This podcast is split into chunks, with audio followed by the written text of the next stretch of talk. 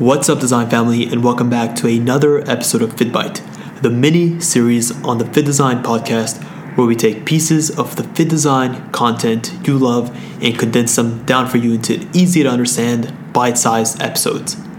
On today's episode, we'll be looking at the complete production process.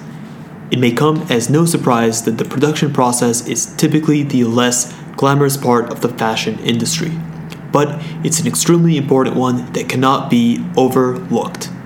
There are many steps in the production process, and you need to make sure to leave plenty of time to manage this process closely and accurately. In this episode, we'll run you through the 12 stages you'll need to consider when going into production. When it comes to the 12 stages of the production process, number one may come as no surprise to most of you you'll need to prepare tech packs.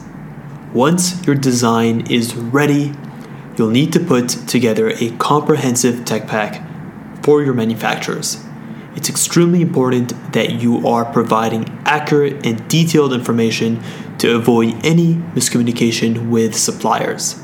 This can save you a lot of time and trouble and potentially money down the line. In order to understand what a tech pack entails, please check out the FittDesign YouTube channel. Stage 2 in the process, you'll want to order your sample fabric and your trims.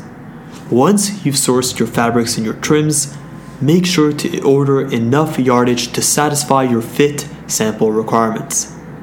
You need to remember that your yardage should be in the right quality, color, and visual pattern for the final design. Stage 3 you'll want to develop your sewing pattern.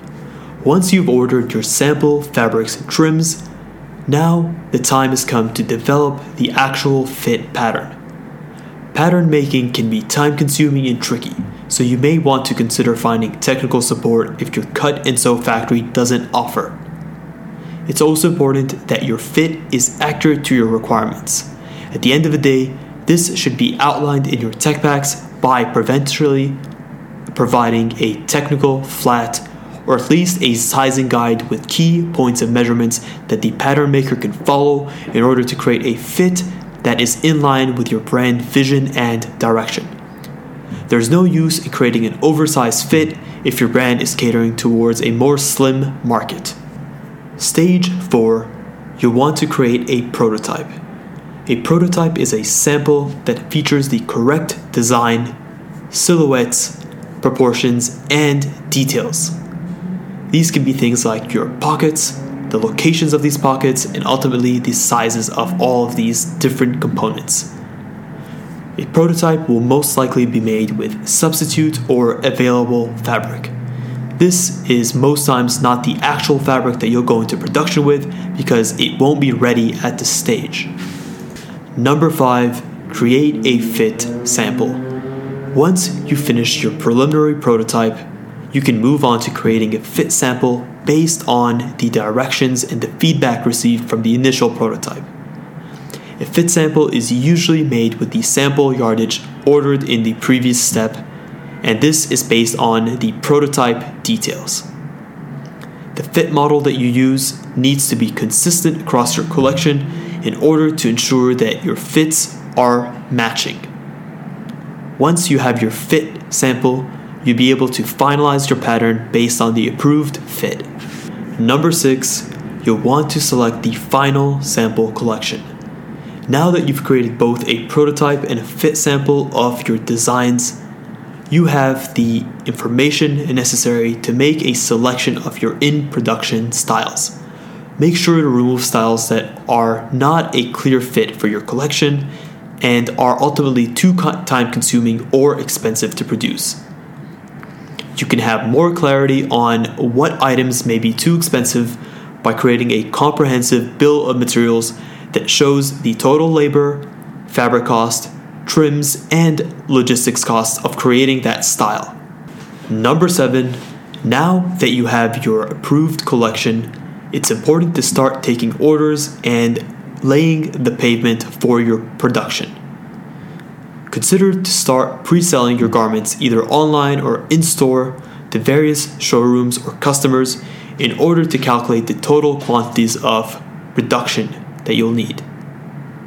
Having a clear idea of the sizes that are in demand from your customers will save you from overstocking the sizes that you don't need and understocking the sizes that you do need.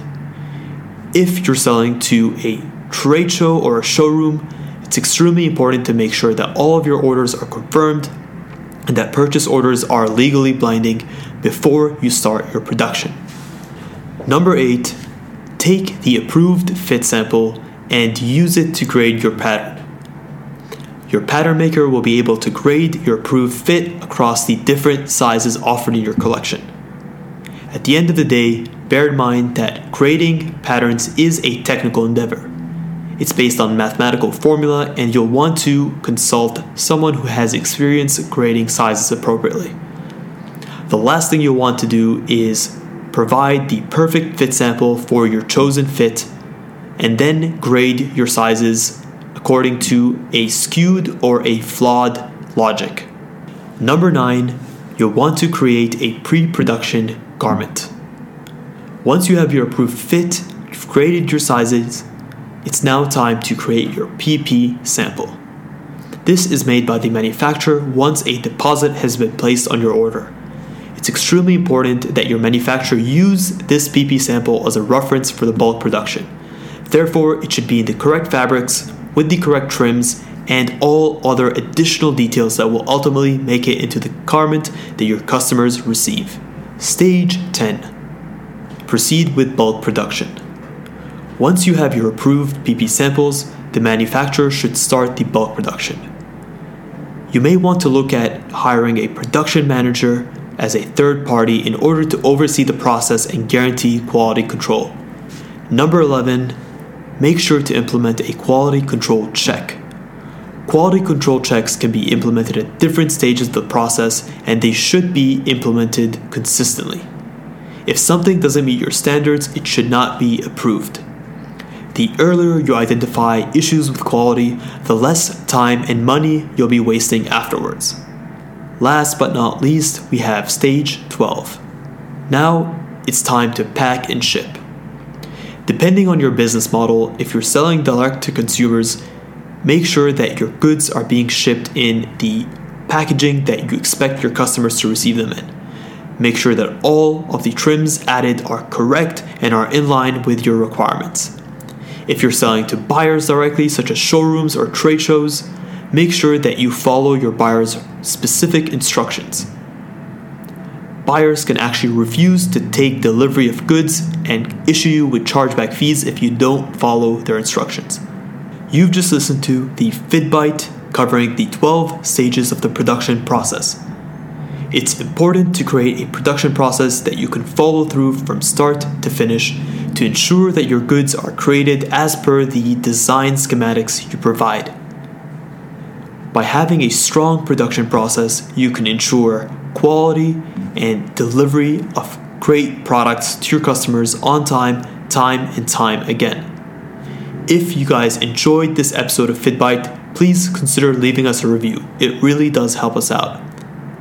Thank you so much for tuning in to the FittDesign podcast. Until next episode, stay awesome.